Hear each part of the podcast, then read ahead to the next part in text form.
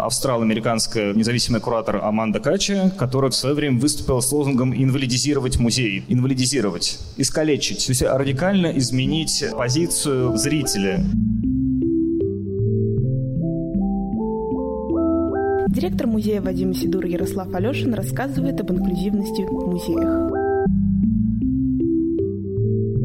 Если я просто стану говорить о том, что мы делаем, это будет таким выступлением в логике истории успеха. Но, откровенно говоря, я полагаю, что никакого как бы, существенного успеха в этой области не может быть достигнут до тех пор, пока не будут трансформированы в целом общественные отношения, как бы наше восприятие себя, других людей, того, что обычно называется барьерной или безбарьерной средой. Грубо говоря, пока все мы как бы не станем участниками дискуссии этого процесса перманентно. Поэтому я хотел бы обозначить обозначить тему своего выступления следующим образом. Кого же включает инклюзия? Дело в том, что сегодня так называемые эксклюзивные проекты да, стали уже, собственно, общим местом да, музейной выставочной деятельности. Сложно представить современный как бы, проект в этой области, который не содержал бы так или иначе элемент инклюзии. С одной стороны, конечно, мы не можем это не приветствовать, с другой стороны, большую часть этих проектов объединяет одна очень существенная проблема, связанная с представлением о том, что люди с инвалидностью — это некие особые люди с особыми возможностями особыми потребностями, как бы предполагающие создание для них особых музейных или выставочных программ или там производящих, скажем, особое искусство. Существенную проблему такое восприятие людей с инвалидностью представляет в контексте истории логики существования музея как институции. Да, дело в том, что эпоха просвещения, да, музей возник э, того, что европейский колониальный разум да, мог себя, так сказать, сконструировать и определить на фоне другого. Да, вот этой цели служили ориентальные коллекции, которые рассказывали о жизни и бытии других людей. Этой же цели служили кунсткамеры, да, где, так сказать, нормальным людям показывали уродов, тем самым помогая им, так сказать, осознать себя вот в этом качестве. И большая проблема любого так называемого инклюзивного проекта в музее состоит в том, что незаметно для его как бы организаторов а, человек с инвалидностью, его тело, его образ становится экспонатом. То есть он как бы десубъективируется, да, становится, так сказать, а, просто элементом нарратива о норме, но в какой-то обратной оптике. То есть если раньше, как бы в 19 веке, нарратив о норме инвалидность предполагал как иллюстративный материал негативного плана, то сегодня инвалидность понимается как нечто вдохновляющее, как оптимистический символ многообразия, как в конечном итоге все равно предмет, через который нормальные люди определяют собственное отношение к себе мы хорошие, мы правильные, потому что как бы мы включили в свои ряды инвалидов. Но вот это разделение на мы и они никуда в этой ситуации не исчезает. Это очень важно, и, собственно, вот рефлексия по поводу этого разрыва была центральной точкой нашей деятельности музея. Началась она в 2015 году, когда, исследуя архивы музея, общаясь э, с людьми, которые стояли у его истоков, возник он фактически в 1987 году, юридически в 1989, то есть довольно давно, уже почти 30 лет назад. Общаясь с ними, я узнал, что еще в этот самый ранний период существования нашего музея, сперва в мастерскую Вадима Сидура, а затем в будущий музей его творчества, детства были организованы несколько визитов и экскурсий воспитанников, выпускников Загорского интерната для слепоглухих детей. Это уникальный опыт, уникальный советский опыт, потому что в рамках этого интерната были разработаны впервые эффективные методики обучения и социализации э, слепоглухих людей, людей, лишенных одновременно и зрения, и слуха, да, чьи контакты с миром затруднены как предельно. С этим учреждением связан опыт так называемого Загорского эксперимента, когда четверо выпускников интерната были подготовлены подготовлены к поступлению в МГУ, сумели благополучно его закончить, и один из них даже, Александр Васильевич Суворов, который стал участником нашего проекта, который был участником этих визитов, стал впоследствии доктором психологических наук. Это как бы уникальный, беспрецедентный случай международной практики. Так вот, сам факт того, что вот в те еще давние, еще советские годы музей модернистского, как бы формалистского, как тогда говорили, скульптора были организованы эти визиты, и, судя по всему, во всяком случае, мне неизвестны другие прецеденты такого рода, эти визиты были прецедентом знакомства людей с глубокой э, сочетанной инвалидностью с неофициальным советским искусством, вот этот разрыв между всеобщей фасцинацией по поводу того, что мы наконец вот сейчас только-только начали как бы, заниматься эксклюзивными программами, да, оказывается, еще 30 лет назад общество предпринимало какие-то шаги в этом направлении. Это первый разрыв.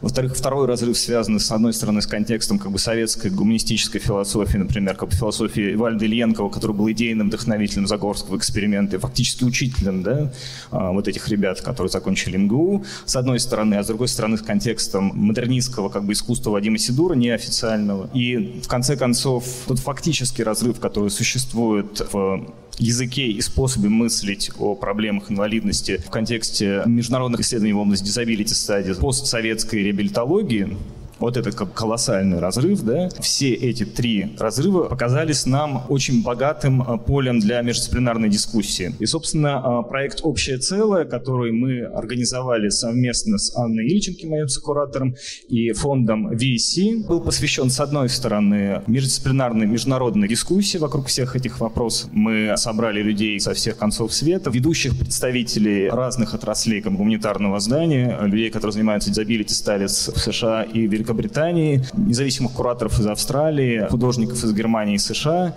и из России также. Мы попытались в рамках серии круглых столов сформировать некую общую повестку, касающуюся понимания того, что такое как бы инвалидность, и как современная культурная институция может работать с этим дискурсом. И, наконец, в рамках проекта мы организовали экспериментальную выставку. Она не была центральным событием, она была лишь поводом для того, чтобы начать диалог с разными группами посетителей. Мне очень понравился пример музея Перм, как бы, и история про пожилых людей, для которых специально были разработаны некие программы. Мы попытались пойти немножко дальше, мы попытались, в принципе, отказаться от э, вот этой стратификации и попытались представить представить произведение современного искусства в диапазоне от модернизма до современных постконцептуальных практик как предмет для выстраивания неких социальных отношений, в которых их участники находятся принципиально как равноправных позициях. Одним из участников нашего проекта была, например, замечательная австрал-американская независимая куратор Аманда Кача, которая в свое время выступила с лозунгом «инвалидизировать музей». Инвалидизировать, искалечить, то есть радикально изменить позицию зрителя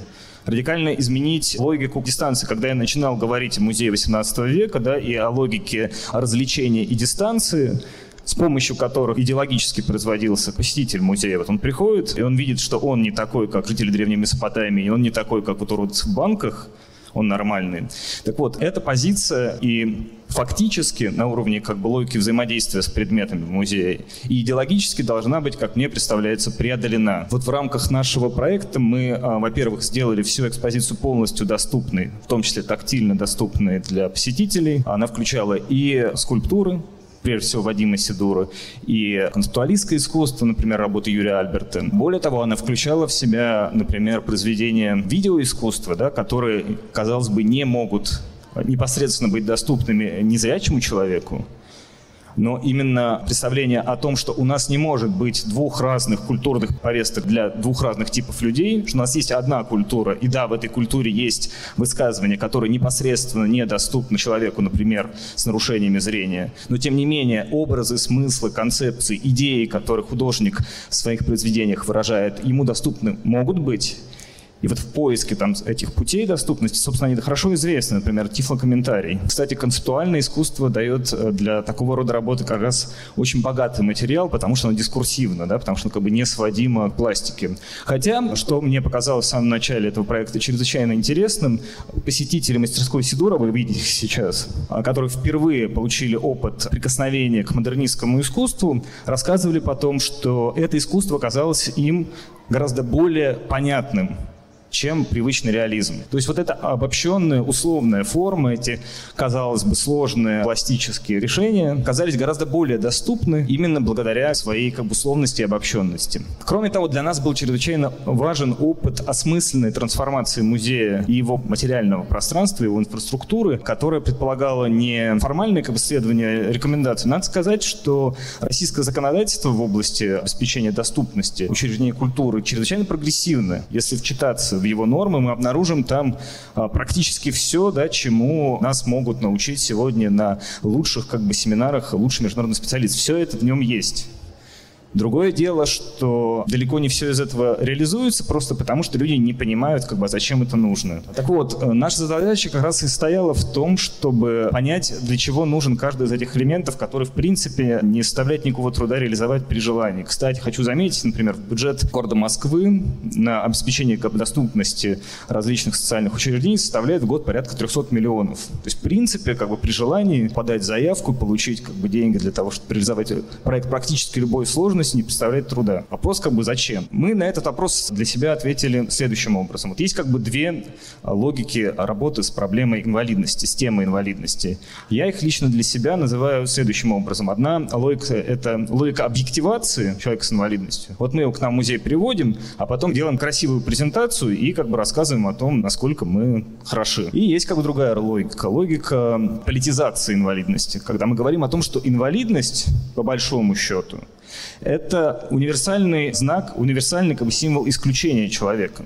По большому счету, все, что входит в понятие инвалидность, вся эта совокупность человеческих уязвимостей, травм, преград и барьеров, с которыми встречается человек в повседневной жизни, вся вот эта палитра, как бы весь этот язык описательный, он применим к каждому из нас. То есть, когда мы говорим о том, что такое безбарьерная среда, мы, как правило, предполагаем пандусы, брайлевскую навигацию, сурдоперевод, ну, что-то, в общем, что помогает человеку с инвалидностью жить как бы нормальной жизнью. Ну а что такое в таком случае лифт в многоэтажном здании? Что такое общественный транспорт в мегаполисе? Что такое возможность получить экстренную медицинскую помощь для каждого из нас?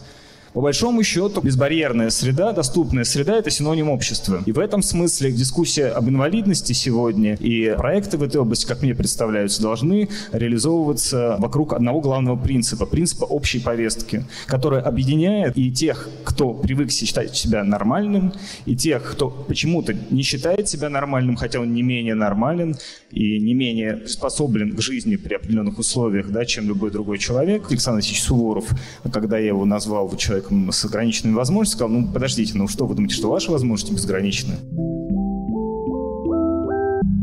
Подписывайтесь на Стрелка подкаст на всех платформах и площадках, ставьте нам оценки, пишите отзывы и рекомендуйте подкаст своим друзьям и коллегам. До скорого!